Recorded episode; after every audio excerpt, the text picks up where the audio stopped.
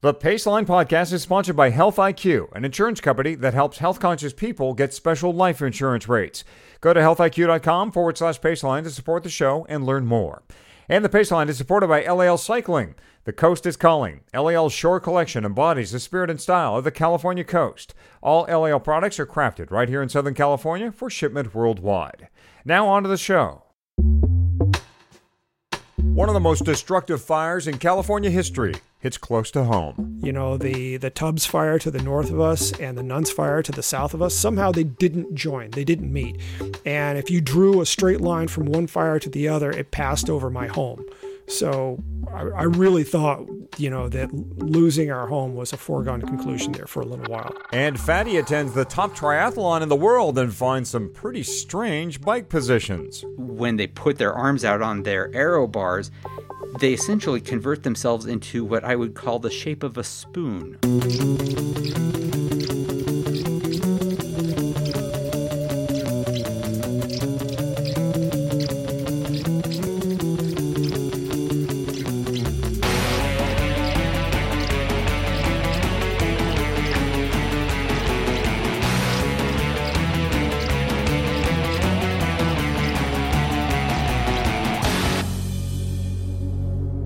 Paceline, the podcast on two wheels. Patrick, Hottie, and Fatty. I think that's me. This is show number 88 of the official podcast of Red Kite Prayer. And of course, you should subscribe, rate us, review us on Apple Podcasts or wherever you get your podcasts. Patrick, how are you doing? And I'm asking that question not rhetorically or trivially. How are you doing? Um, you know, I'm okay. Um, I don't, I'm home. Uh, I don't really have much to complain about. And if you want to talk complaints in Santa Rosa, there are complaints enough to go around. Uh, I lost a refrigerator worth of food when power went out when the fire started. Um, I, you know, uh, before the evacuations got too terribly serious, I went back in and, you know, emptied out the refrigerator so that we wouldn't walk into the smell of death, you know, a week later. Hmm. Um, the evacuations were never mandatory for us. We simply thought, oh, I don't know, let's be smart and leave. Um, it's, I mean, it's been, well, I'm not going to lie, it's been a really scary experience. Uh, this is the most frightened I've ever been in my life. You know, when I first walked outside with uh, my first computer to load into my car, um, I looked up at the hillside behind us, and there was just this orange line across it of the fire advancing down Fountain Grove toward my neighborhood. And with the next, uh, with the next trip down with stuff, uh, I think that was hard drives. Um, the line was a little lower on the hillside, and you know, with each successive trip out to my car, that line was getting closer and closer. So we spent I don't know, six hours at an evacuation center uh, before we then adjourned to a friend's home. I was out of, um, we were out here about a week. Um, that was was a little trippy, um, but I mean, I've got friends who lost everything. You know, we lost something on the order of 2,900 homes, uh, 5,000 total structures here in Santa Rosa. And wow. Yeah, I mean, yeah, I've got friends who lost everything. Um, and it's uh, it's been difficult to fathom. It's been difficult to see this stuff. I was driving down the 101 the other day and driving by where Kmart used to be, where Trader Joe's used to be, you know, hmm. and seeing burned out cars and stuff, seeing photographs of cars that are flipped over upside down because the gas tanks exploded. Um, you know, I I've never seen anything like it in my life. Um, our beloved Annadel Park is closed, but the good news there is that it was basically just a brush fire that moved through the park. It burned about 75% of the park, but it looks like all the healthy trees are going to survive. Um, so the park is just closed for a while. Um, it's, you know, that's a lot to be grateful for right now. Um, the air here is still pretty bad. I know yesterday morning it was still raining ash. Uh, you need to walk around with one of those N95 masks. Um, you know, I if I I don't even know what that means. I you know before this I didn't know either. Uh, generally, the easiest place to get them are like paint stores or sometimes hardware stores. And it looks like a standard surgical mask, but it's got um, a filter in it that will uh, filter out all sorts of particulates and other stuff. Um, and so that's what's necessary to kind of keep the ash from getting in your lungs. I know if I go out and walk around for too long, uh, my eyes will start to burn. So, you know, it's like I've taken to making sure that I wear uh, glasses, even if they're clear. Um, it's it's been an adjustment, but you know, again, I don't I don't have much I can complain about. Uh, we got off easy, um, and my boys uh, they were staying with a friend um, that is practically like family, and so for them at a certain level, it was just kind of an extended sleepover. They don't seem to have been particularly traumatized by this in any way. Um, that said, when we were initially trying to load the boys into the car early Sunday morning, uh, Matthew, our four-year-old, uh, also known as the Deuce, uh, he he was really frightened. He was hanging onto my leg. It was difficult to get him into his seat. Um, you know, he he had some clarity that something was going down. So, but uh, there was an event this past Sunday at Bike Monkey. Uh, there was a potluck, and so yeah, people brought all sorts of food. We all chowed out. Uh, Russian River gave them a bunch of beer, so you could have as much Pliny the Elder as you wanted. And the big thing was that it was a chance to bring in donations. So there were racks for clothes. Uh, you know, there was a section just devoted to cycling clothing because so many of the people who are going to be there uh, are cyclists. And so, you know, I saw a rack with, I don't know, eight, ten pairs of shoes. You know, there were bags of cycling clothing. You know, uh, I went to the store and, you know, got the things that I thought other people might forget. So while everybody was bringing food and that sort of thing, I was getting toilet paper and toothbrushes, that sort of thing. Um, and fortunately, there were other people thinking like me. There was a lot of toilet paper there. So uh, it's you know the fires are pretty well out. There's still a lot of work to be done to make sure that there aren't little embers hiding in trees and that sort of thing. But we're we're now in the phase of you know trying to get people settled and not in uh, evacuation shelters, that sort of thing. But this is going to be a problem. We lost five percent of our housing, and we were a town that was running uh, with 1% vacancy. So there are, I don't know, going to be a lot of people That's in tough tents. math. Yeah. So it's uh, I, one buddy of mine, Jeremiah, uh, rented a trailer and got a load of gravel and smoothed it out on his mom's property. And so you know they've they've got a, a trailer out there that they're you know a, a camper that they're living out of, and you know, there are going to be all sorts of people moving to Vallejo or far west county. You know, people who are accustomed to driving five, ten minutes to work. If they wind up in Cazadero, they could have a 90 minute drive. You know, uh, it's it's not going to be easy, and you know the town doesn't even know yet what they're going to do to try to really help jumpstart the rebuilding effort. They're talking about changing the permitting process here, um, and for apartment owners uh, who are simply wanting to rebuild, basically just rubber stamping that permit uh, t- so that they can get things going as quickly as possible. It's um, it's a mess. You know, I'm I'm incredibly fortunate that our place did not burn, and I seriously.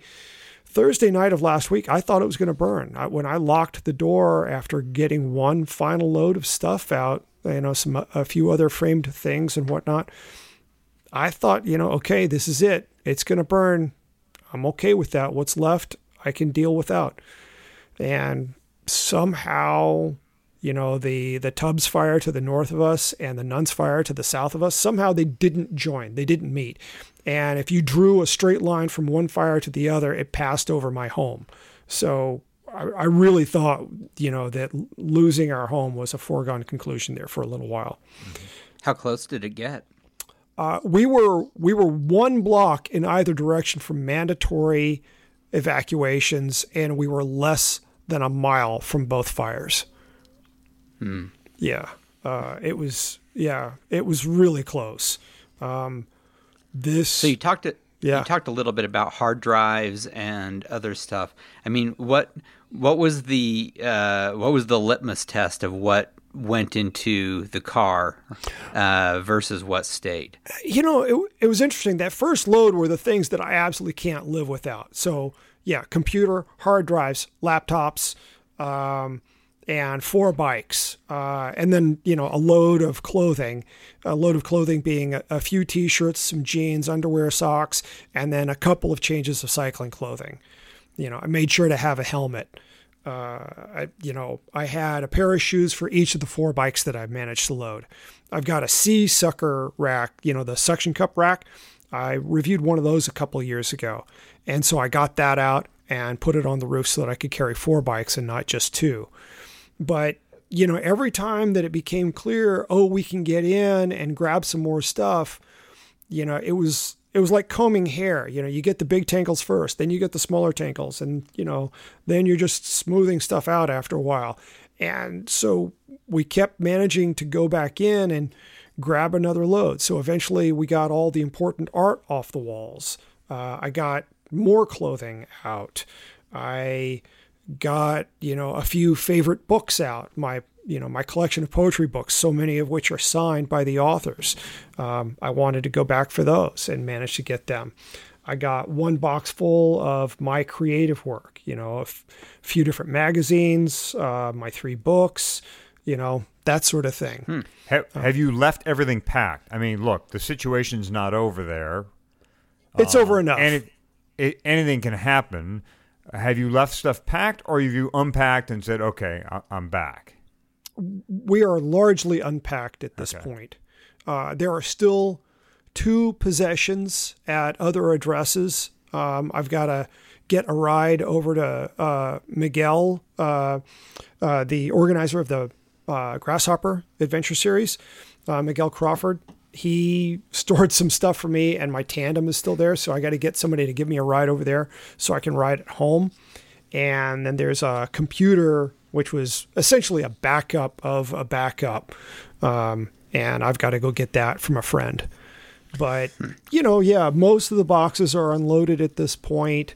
I've hung the clothes back up. Um, so, you know, for for us to feel threatened again at this point is going to take, you know, another round of 100 mile per hour winds, and plus it's going to have to come in from a fresh direction. Uh, those those you know fire those boundaries of the fire that are nearest us are all out, and so that means that all the fuel there is out. So for us to burn, something's got to come you know, I don't know, kind of the fourth dimension. It's got to come from a pretty weird direction. Otherwise, you know, it's um, there's just no fuel to get to us other than homes. Uh, so a fire would have to like roar through the center of town to get to us. Um, you know, it's Yeah, you're jinxing yourself right now, dude. Uh, please. Look, the weird thing here, Fatty, is you know, Patrick uh, came from Southern California, moved to Northern California. And Southern California is the one with the reputation. For the folks who live mm-hmm. out of the area and don't quite understand, you know, what happens here in fire season, Southern California is the one that carries the reputation, at least in the state, to really have destructive wildfires up until this week, the up until the fires Patrick experienced, 13 of the 20 most destructive fires and 16 of the 20 uh, deadliest wildfires in the state occurred in Southern California. Now, uh, some experts, fire experts and environmentalists have noticed a change up there that's that's occurring. Um, first of all, you just have more brush and more grass, and you have people living closer to the wildlands, to the to the trees and scrubs. I mean, we've pushed things out to where we're living right up to the edge of forest now, and that's you know we just need more places to live. Um, and then the grasses have grown. Uh, we've had, first we had drought, then we had a lot of rain.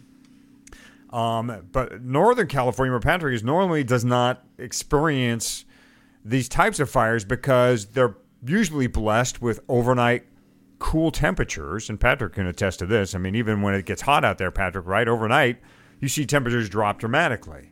Yeah, if we don't have a 30, temp- 30 degree temperature swing during the day, you know, from morning to, to noon to evening again, if if we don't swing a full 30 degrees, I'm surprised. Yeah. You know, there Well, are days where we a have week 40 ago degree Monday. swing. That didn't happen when the when the Tubbs and the Nuns and the Atlas fires broke out.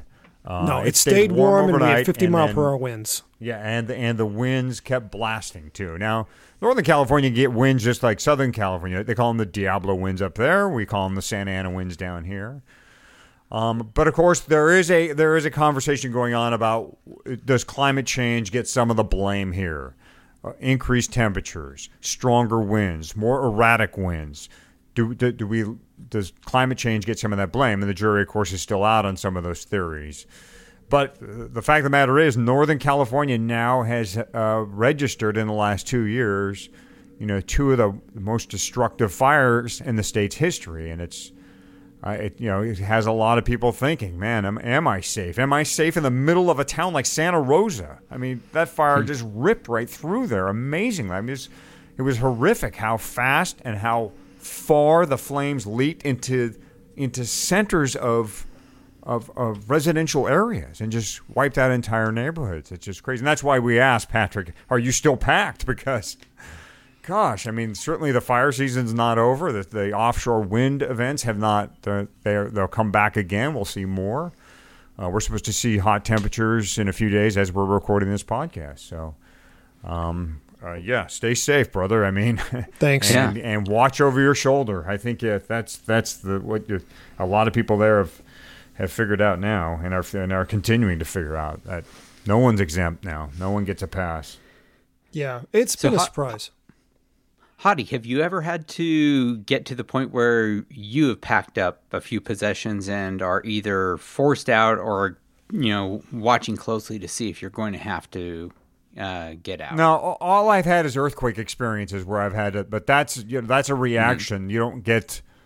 Well, I mean, Patrick got all of five minutes worth of warning probably to get out, but with an earthquake, you get you know they tell you with earthquakes have stuff ready to go, and if it hits, you know you better be able to survive on your own in your house without power or water, what have you, or to be able to grab what's next to your bed and get out. So I've not been forced out like Patrick was, um, and and where I live and where Patrick lived in Southern California, now those areas near the beach are clear of of any type of uh, wildfire uh, destruction. Um, unlike Santa Rosa, which butts up next to forest, and I mean, for folks should understand the Tubbs fire that that really caused Patrick probably the the biggest headache of them all started in the county next to him. It was it came over an entire hill from Napa Valley from the from the western edge of Napa Valley and ripped right over a hillside to get down towards him. I mean, that's how, and and it did it in a matter of hours, Patrick. Right? I mean, it was on top of Yeah. you. Oh, once the fire got going, it was moving one acre a minute. Yeah, That's extraordinary. That's, I mean, that that's that's difficult to even fit in your mind. Yeah, yeah. I mean, it's a it's a quick walking pace. You know, I, I I just yeah, it's it's utterly staggering. The number of friends who described, you know, waking up, realizing the neighborhood was already on fire, and it's like, oh, hmm, we need to go. Uh, you know, no time to grab anything. You know, we, uh, you know, even if our place had burned, by the time it would have burned, you know, I'd probably gotten out 20, 25% of our possessions. Um, you know, I I probably pulled $100,000 worth of stuff out of our place. Um, you know, my, my experience was vastly different. It was scary, but, you know, I was never in a situation where flames were 40 feet from me or flames forced me to turn around and take a different route out of my neighborhood. I didn't have any of that. And I've, you know, I've got friends who have just absolute horror stories uh, about what they lost. You know, it's uh, it's just difficult to fathom, and and the the sheer numbers. You know, just Coffey Park alone. Yeah. You know, I I'm I'm really stunned by it. Wow. Well, go ahead. Yeah, the stories of escaping to uh, the situation were pretty crazy. In fact, this is a bike show, folks, so we're going to bring in the bikes here. Um, I read a couple of amazing stories about people who ditched their cars and got on bikes to get the hell out of the fire. They actually packed stuff on their bicycles, gave up on the cars because it was too jammed, too traffic was too snarled up. They put their belongings on their bikes. One woman grabbed her dog, put her dog on her bike, and rode the hell out of there as fast as she could. Yeah. So bikes to the rescue, goddammit. We love that. I mean, we hate the fact that people lose stuff, but man, people fought and, and reacted and did what they needed to do to to get Yeah. out of harm's way. Yeah, you're definitely getting down to the very most essential version of your stuff once you are fitting what you can carry on a bike. Yeah. Yep. I've seen But- a lot of photos of, you know, f- families, just, you know, mom, dad, two kids or whatever. And, you know, captions of, well, we got what mattered. Yep, yep, no question about it.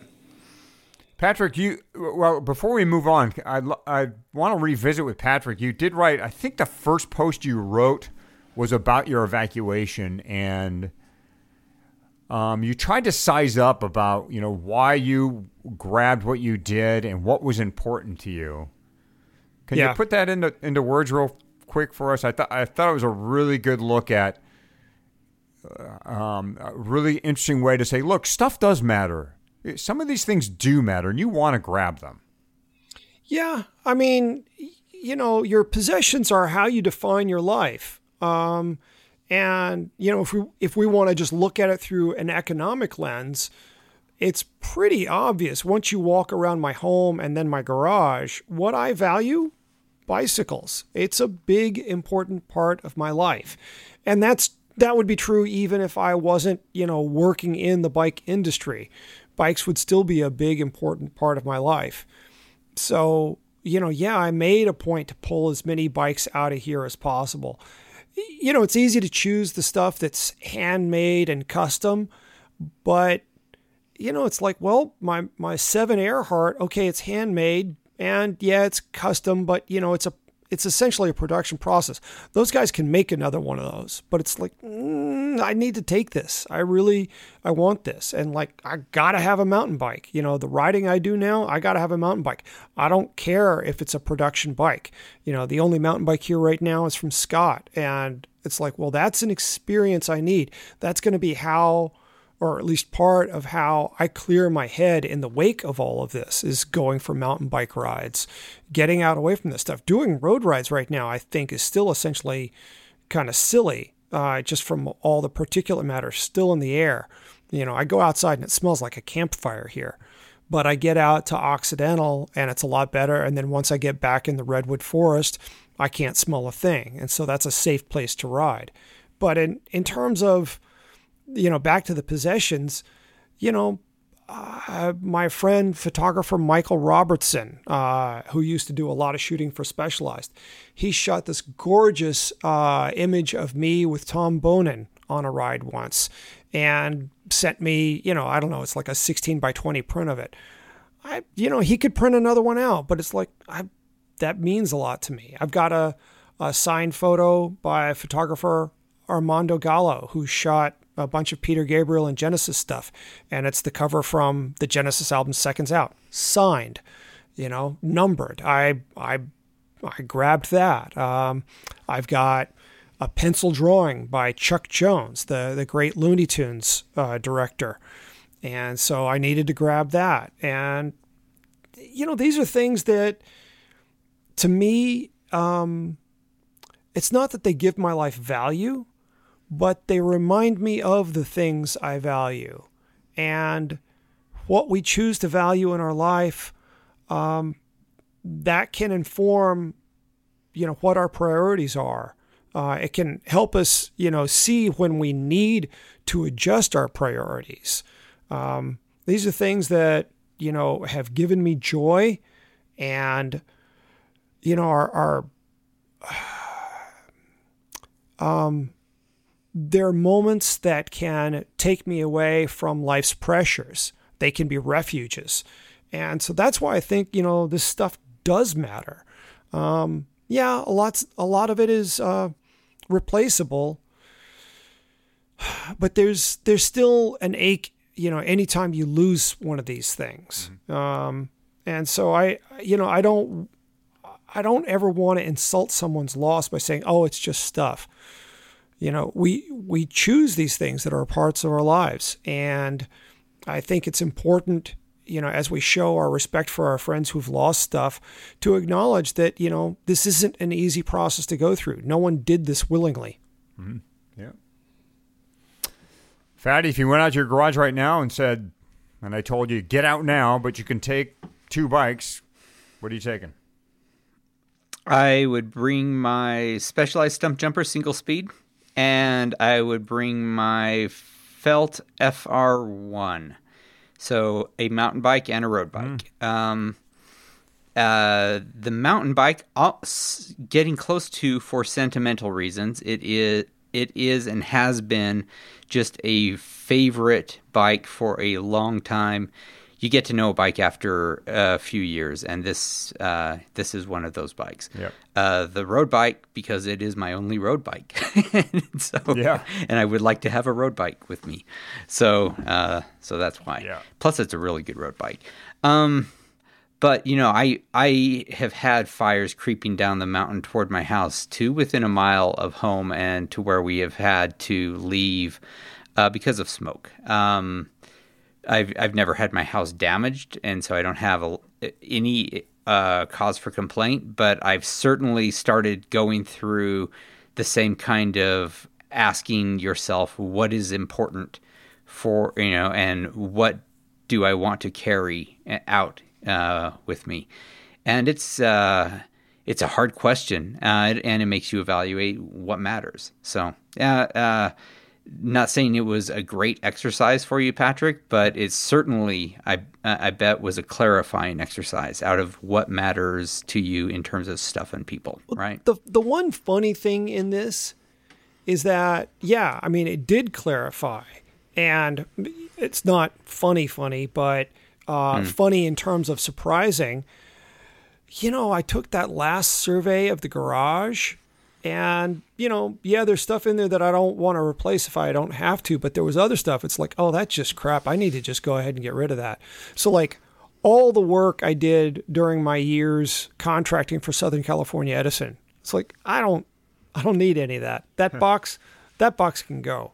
Uh, all the issues of student sports that I worked on during my year there, that can go. That hmm. that uh, electronic security magazine I worked for, that's not work I I'm proud of. I, it's not that I'm embarrassed by it, but when I consider what I want my children to know of my professional legacy, whatever, dude. Uh, you know those those were jobs. Um, you know, I want them to know about the work that I did for Bicycle Guide, the work I did for Peloton, the work I do for Red Kite Prayer. That's what that I want them to know of my career.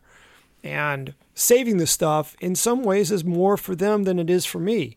I don't know how often I'm going to pick out, you know, issue 2 of of Peloton in which I, you know, wrote about the greatest season any cyclist ever had, Eddie Merckx's 72 season. I don't know that I'll go back and reread that, but I want to have that for my boys. Yeah, yeah, I've I've done sort of similar things. I've done uh, like you a fair amount of writing both in cycling and outside of cycling. All of my cycling stuff is online, and so I'm not too worried about losing that. Uh, it, it would take a pretty serious fire to kill the internet.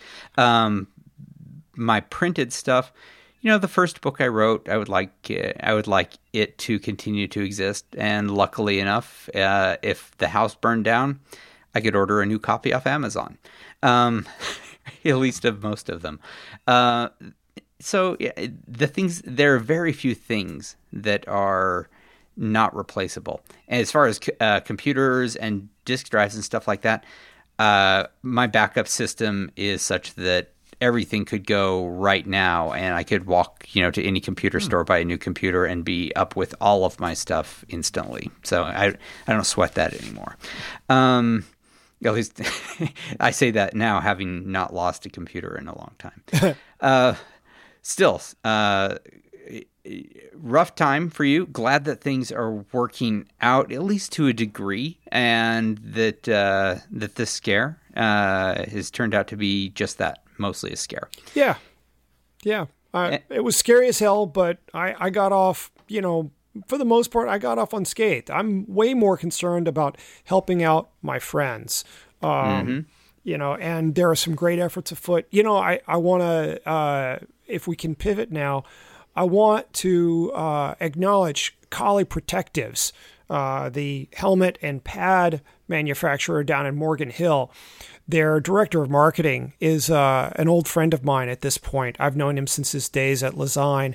And Pat Ribera McKay uh, reached out to me and said, you know, look, we will send helmets to you if you know people who lost everything and you know as they try to get back on the bike they need a helmet we'll get you helmets and so i've got a, hel- a half dozen helmets on the way already and i expect there will be more as i uh, you know match up names with losses and i just you know they deserve a, a big thumbs up Kali Protectives yeah. Yeah, I heard, yeah, kudos to them. I heard bike shoes are necessary too. There's some other folks doing collections for people who lost cycling related products and bike shoes is another one that that you know people some people are just going to run out they might ride the bike but the shoes might we're probably going to get left behind and uh, you know, mm. and so if you wear a size I think the size was um, anywhere from 43 to 45 was the most uh, desired size and for yeah. folks who really want to do something I mean let's do a Paceline shout out now guys um, if you want to help Sonoma and uh, Napa County uh, keep supporting them by the things that you would normally do. Buy their wine, go there and visit.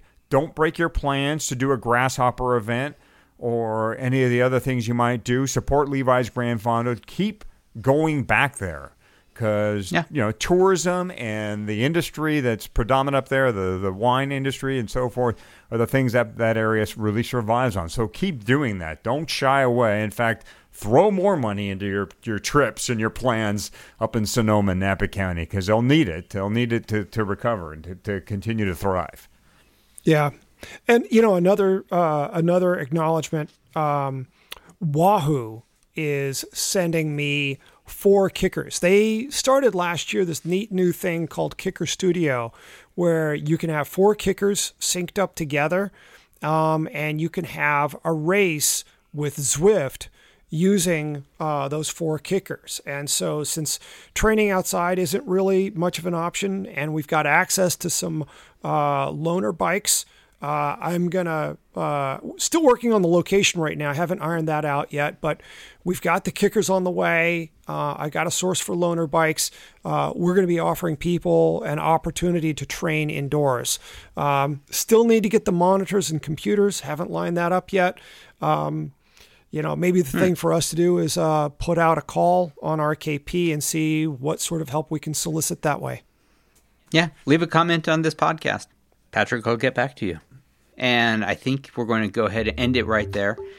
Take a quick break for a word from our sponsor. And when we come back, a very important question. We are under significant fire weather conditions over most of California.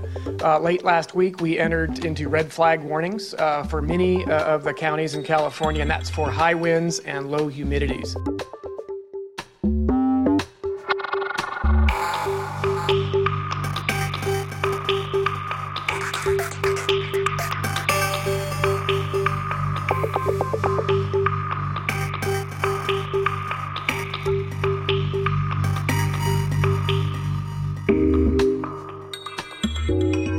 Chances are, if you're listening to this, you're a cyclist. And because you're a cyclist, you can save up to 25.5% on your life insurance by purchasing it through Health IQ. In addition to all the usual information you give for insurance, such as age, gender, height, weight, and nicotine use, the amount of riding you do each week is considered, and you can take quizzes that may reduce your payments further. It turns out that knowing what it takes to be fit has its own value. Health IQ knows that people who ride have an 18% lower risk of heart disease, a 28% lower risk of overall mortality, and a 45% lower risk of cancer. So drop by healthiq.com forward slash Paceline Podcast to get your free, no obligation quote.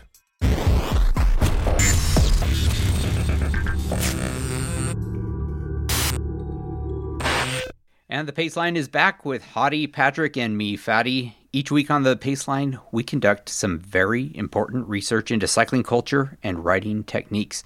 Or sometimes we just ask a question that pops into our heads. This time, I put posted a poll, and by the time you listen to this, it'll be too answer too late for you to answer. But we're getting some good responses already. The poll up on Twitter is: When was the last time you rode a truly awful bike?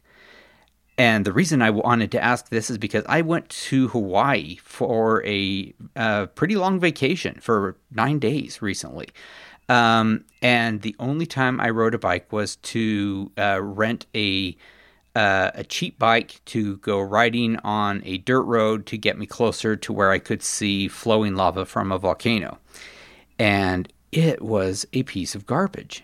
Uh, it was just a terrible bike. The brakes hardly worked, and it, uh, you know, shifting practically impossible. Uh, it just felt bad. It just felt, you know, a, a janky piece of junk.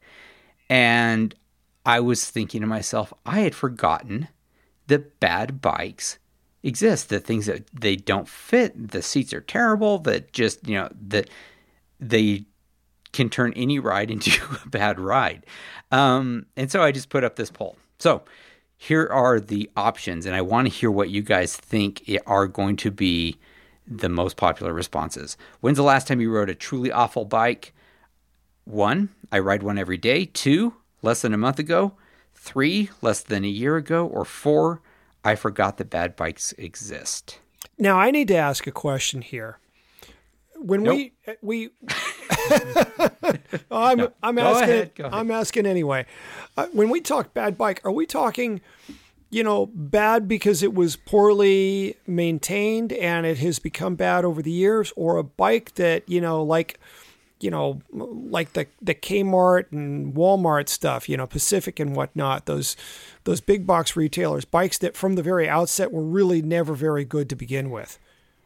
Well, I wrote this question intentionally allowing for both of those things to be true. In my case, it was a pretty clearly a big box uh, store bike that had been poorly maintained for a, I would guess, seven or eight years. Oh, so you got a little column A, a little column B.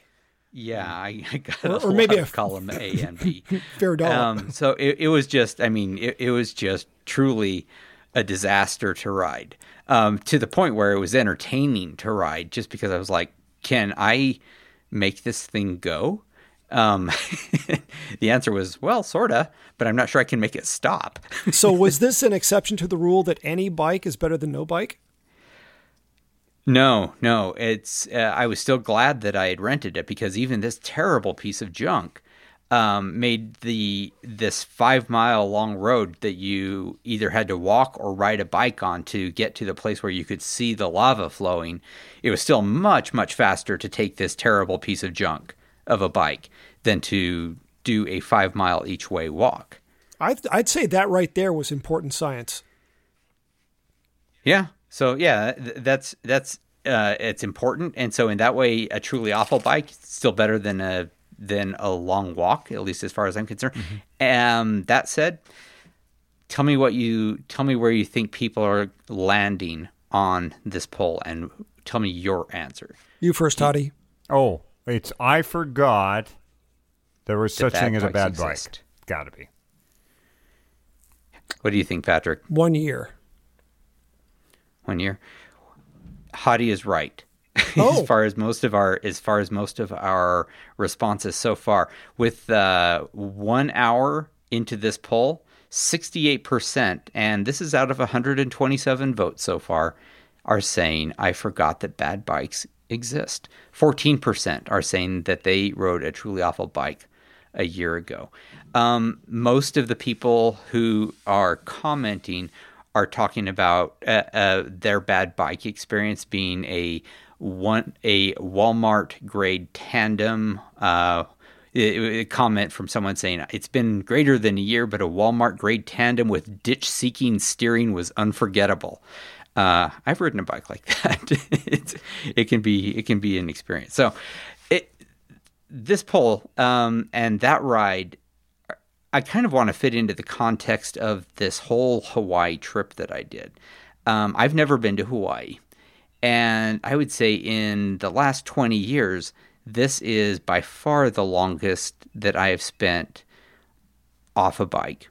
Total of 10 days without me riding a bike, and I intentionally did not bring a bike. I went to swim and see dolphins, and to snorkel and see a coral reef, and to see sea turtles and a manta ray, and to see lava flowing out of a volcano.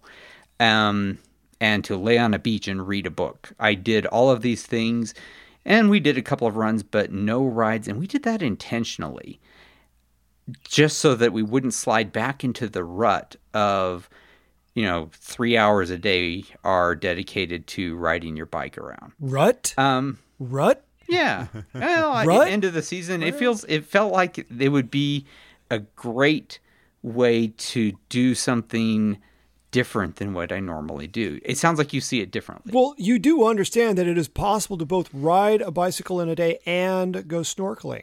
There's even time for an art museum with a bike ride and snorkeling. You, I, I, there are 24 hours in a day, dude. You, you do get that, right? Well, but not all of them are light, and there some sleep needs to be factored in there as well. I, how are, what about you, Hottie? Is do you uh, do you bring a bike with you every everywhere you go, every vacation, or do you intentionally put the bike away for some time? Um, not every trip. There are. I mean, the last trip, one of the last trips I took uh, was a family trip. I didn't take a bike up there. Uh, it was four days, but I, I didn't. I mm. intentionally did not take the bike. I I rode before the day we flew out, and um, I think I went for a jog or went and worked out once, but yeah, I'm okay with that, you know. And, But I do get what you kind of what you're saying, Fatty, in that when you ride, I know sometimes when I ride and when the day becomes a ride day, um, the level of energy you you know you're going to give in, you're going to spend some pennies there. And so mm-hmm. the museum or the snorkeling or the other stuff you may want to do in that day, you're going to have a harder time committing or putting, you know, a good uh, amount of attention into that. So, um, yeah, writing does sap you a little bit. You know, it'll take some some stuff away from you if you if you've got other things on your agenda. Oh, see, I, I don't I don't do rides. Uh, every now and then I'll do a hard ride. You know, like one time when I was in Hawaii, I flew over to Maui and I rode Haleakala in a day. Mm-hmm. I devoted a day to that. But mm-hmm. but generally speaking, like you know, every time I go to Hawaii to visit my dad and his wife, um, I take a bike. Uh, I take my seven Earhart because it's easy to do because of S&S couplers. And in the morning, before everybody else is up, before I can possibly be missed, I get up while it's still dark and I go out for an easy spin. We're talking an hour to an hour and a half. I take it easy.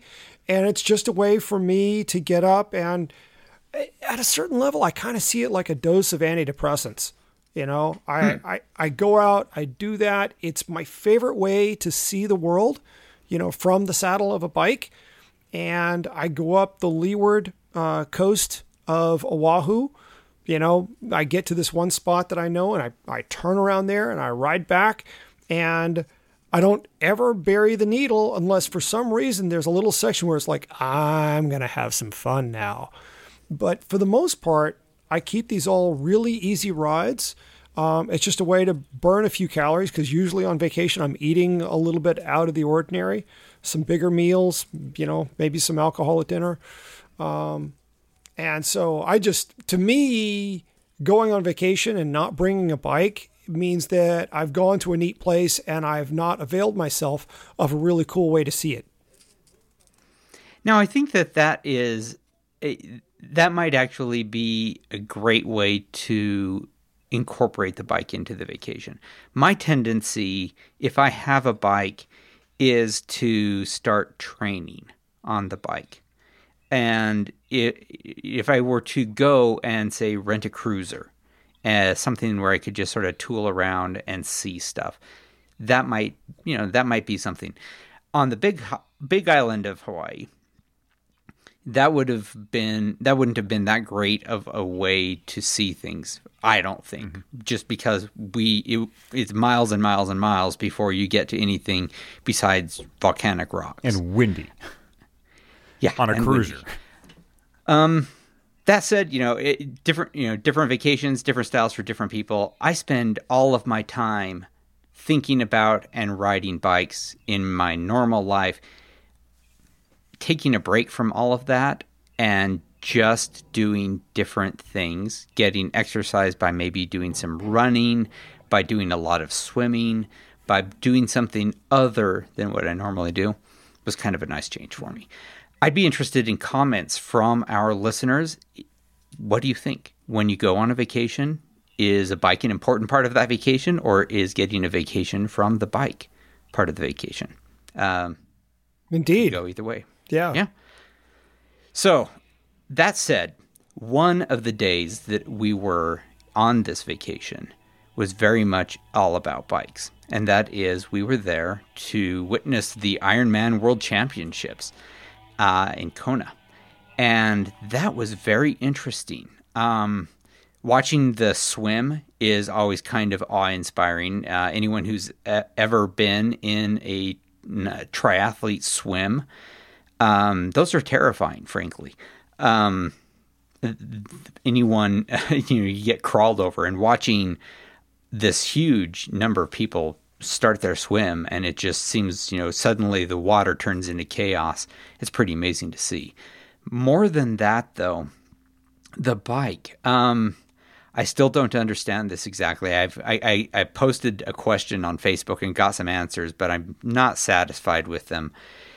I saw so many people riding in what I would consider an absolute disaster of a bike position uh, during this World Championships of the Ironman. Uh, their saddles were disastrously low um, to the point where they were that they would never have a prayer of getting any more than uh, say I would say thirty percent extension. Oh, if you can picture that, I mean and people said that well that is to save your legs uh, for the run. I would say that you know it's you know five hours of riding versus four hours of running or whatever that it's not that you know maybe you need to consider what you're saving for what and what are you doing to your knees you know they they're of course they're in the world championships at this race and I'm not. And there may be something they know that I don't but it just it, when you were that low and then they would have this incredible stack of spacers on the stem or uh, you know below the stems so that th- when they put their arms out on their aero bars they essentially convert themselves into what I would call the shape of a spoon or a sail um, yeah, like they're on a treadmill. You are not low or flat yeah. when you is is the point that I'm driving to. It was it was amazing. We were watching some of these racers going, and um, the it's just I, I, couldn't get it. I, I it was amazing. Have either of you seen what I'm talking oh, about? Yeah. Have you either yep. watched on, on on TV or in person? Some of the positions that you see folks on well you don't need to, tri bikes yeah you don't need to go to ironman to see all that screwed up stuff. It, it, just go to any triathlon any. Uh, as a matter of fact the shorter the triathlon the worse the positions get you know, because people usually start out with a sprint. And so you see a lot of people on hybrids and, you know, they basically, a lot of them take that position they had on the hybrid and they simply adapt that to a much more expensive bike. You know, a buddy of mine likes to call them faster backwards because the handlebar is higher than the saddle. Um, and you know, it's one of those things. It's like, no, they don't know something that uh, that you don't know. Because if it were true that keeping the saddle low like that worked, then all the best triathletes in the world, Michellie Jones, uh, Chris McCormack, you know, all those guys, they'd be riding around with their saddle too low. No, what they're doing is they've got good leg extension, and they've got a fairly steep uh, seat angle. You know, the the saddle is fairly far forward, so they're getting uh, good extension. And the thing is, the way they save their legs is by having them that more forward position. Um, they're taking you know some of the strain uh, off their glutes uh, as well as their quads. Um, and so it's a it's an easier extension, and uh, it doesn't uh, it doesn't strain the knees, you know, and it allows uh, the muscles to stay stay more supple. So uh, I would say that all those awful positions that you saw were indeed awful. Were you watching Oh, the pros, by the way, or were you, were you saying this were the amateurs going by? You know, most of the this is mostly the amateurs Oh, okay. that I'm talking about. I would say the back half of the back half of the race.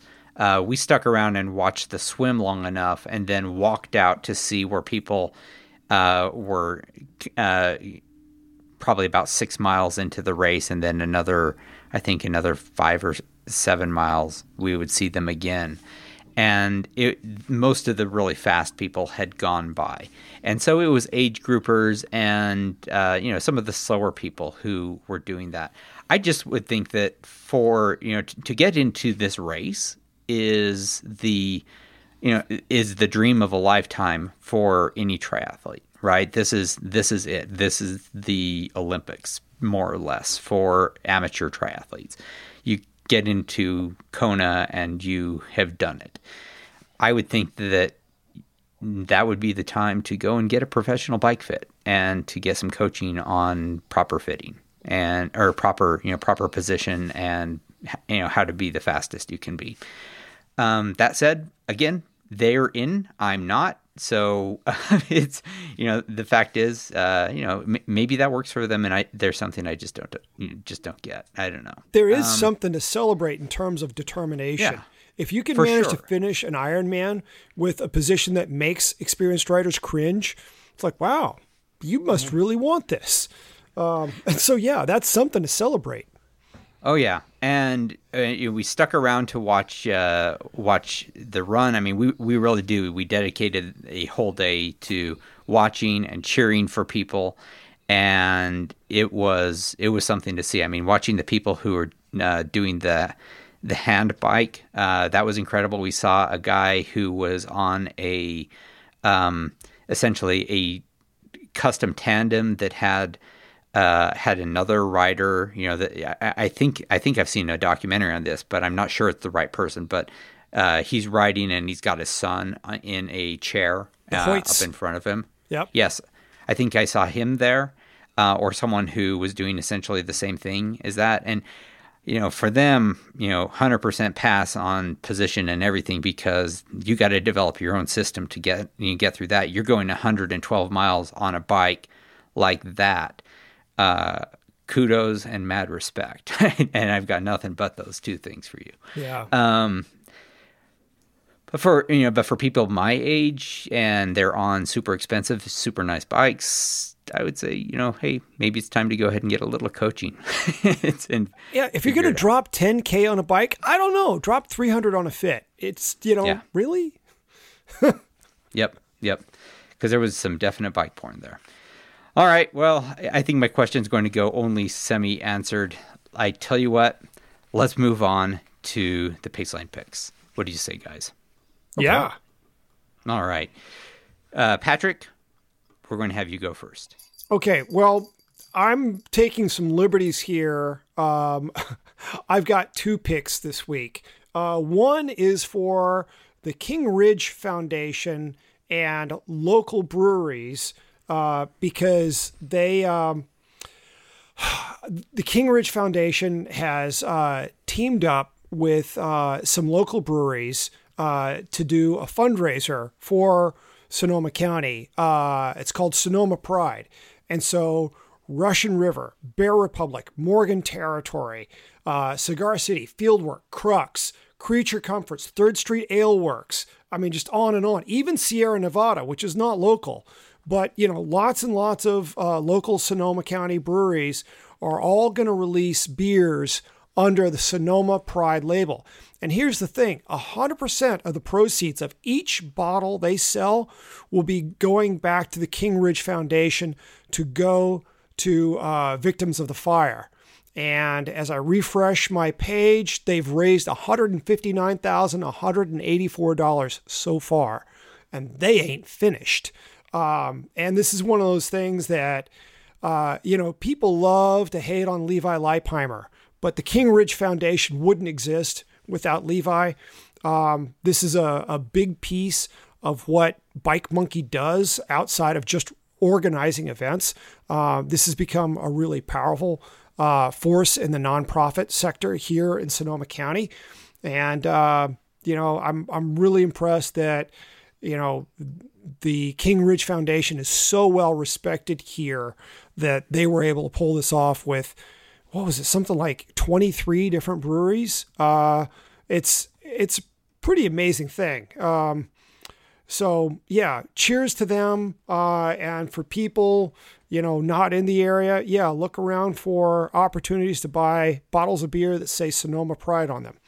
The other thing is my friend builder Jeremy Sycip um, was one of the people who was uh, he and his family had to evacuate from their home uh, at the far eastern edge of Santa Rosa. And uh, he you know certainly he was put out not being able to build for a while. He felt like he wasn't able to do his job. And as uh, his contribution to uh, to all the victims here he's decided that for the rest of the year every new bike order that comes in 10% of that sale will go toward fire victims and so I already have a friend who's planning to order uh, a bike from him for that very reason. So, yeah, uh, big mad props to Jeremy for donating 10% of his sales through the end of the year. So, those are my picks. Good picks. Very good picks. I'll go next, and my pick is the Apple Watch 3 with LTE. That may not mean much to some people, but what it is is the latest version of the Apple Watch, and this time with LTE, it means that your watch is now actually a phone. And you can take and make calls without having your phone in your jersey pocket. And I love it. I love not having a phone in my jersey pocket. I just, the watch is not great for making long calls or making involved calls, but it is fantastic to be able to leave the phone at home and all of the notifications and phone ringing and so forth, but know that I can be got a hold of in an emergency. If you have an iPhone and you some would like to leave it home when you go riding, but just don't because you feel like you want to have emergency call access, maybe check out the Apple Watch 3 with LTE. Okay. I'm glad I did. Let me ask a question here. Now, mm-hmm. um, now that you can go full Dick Tracy, um, I, I, this is so you're, are you call forwarding? I don't even know how to ask the question. My gosh, uh, it's not really that complicated, or is it? Yeah, are you doing? It is not call forwarding. It is.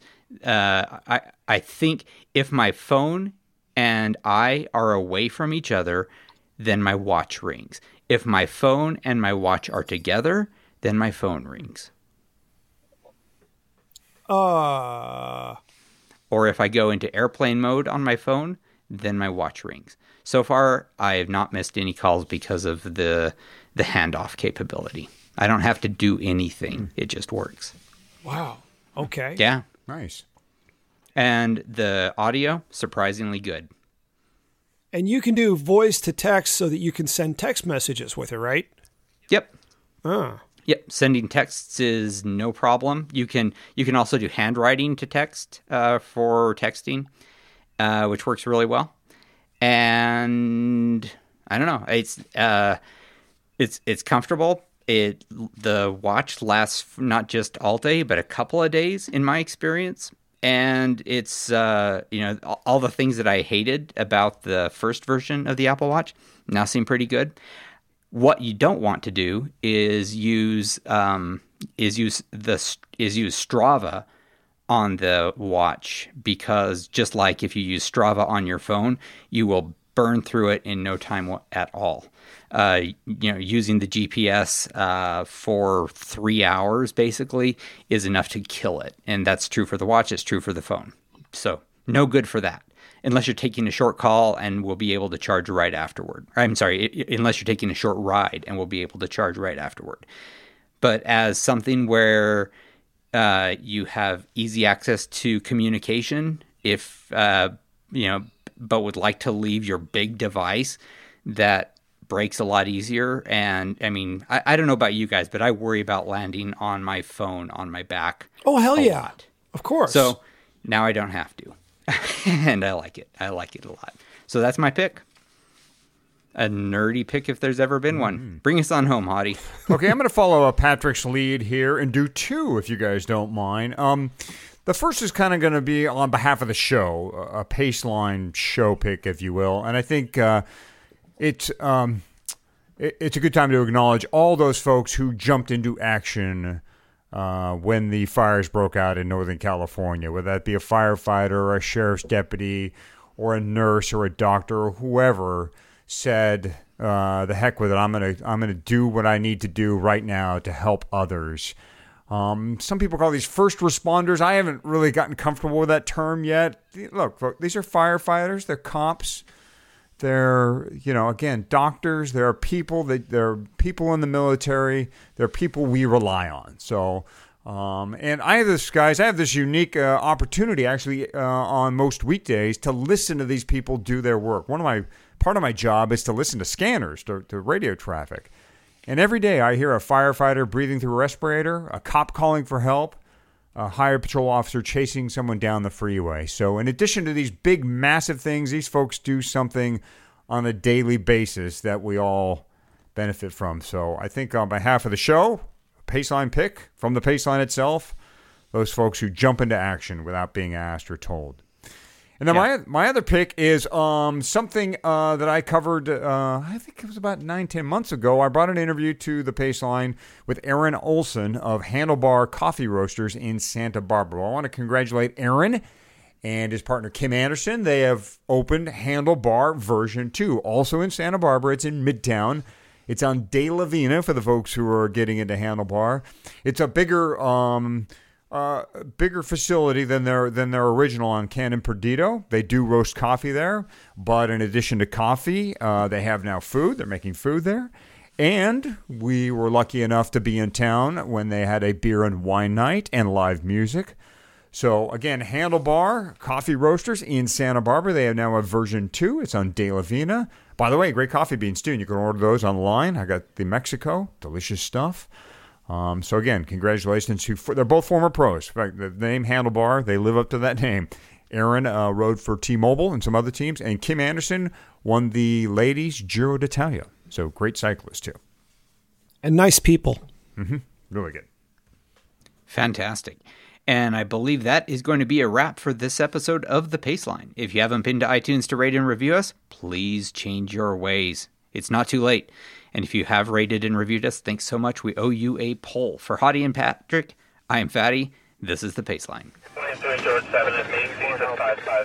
Sheriff 1 Sam 4, we need to make a priority evacuation now, Mark West Springs area. Copy that. We're trying to get the fire department to handle that. Sonoma County Sheriff's Office, this is a mandatory evacuation order. Leave your homes. Sonoma County Sheriff's Office, mandatory evacuation order. Leave your homes. Sonoma County Sheriff's Office, mandatory evacuation order. Leave your homes. Sam 4, I'm en route until they say otherwise.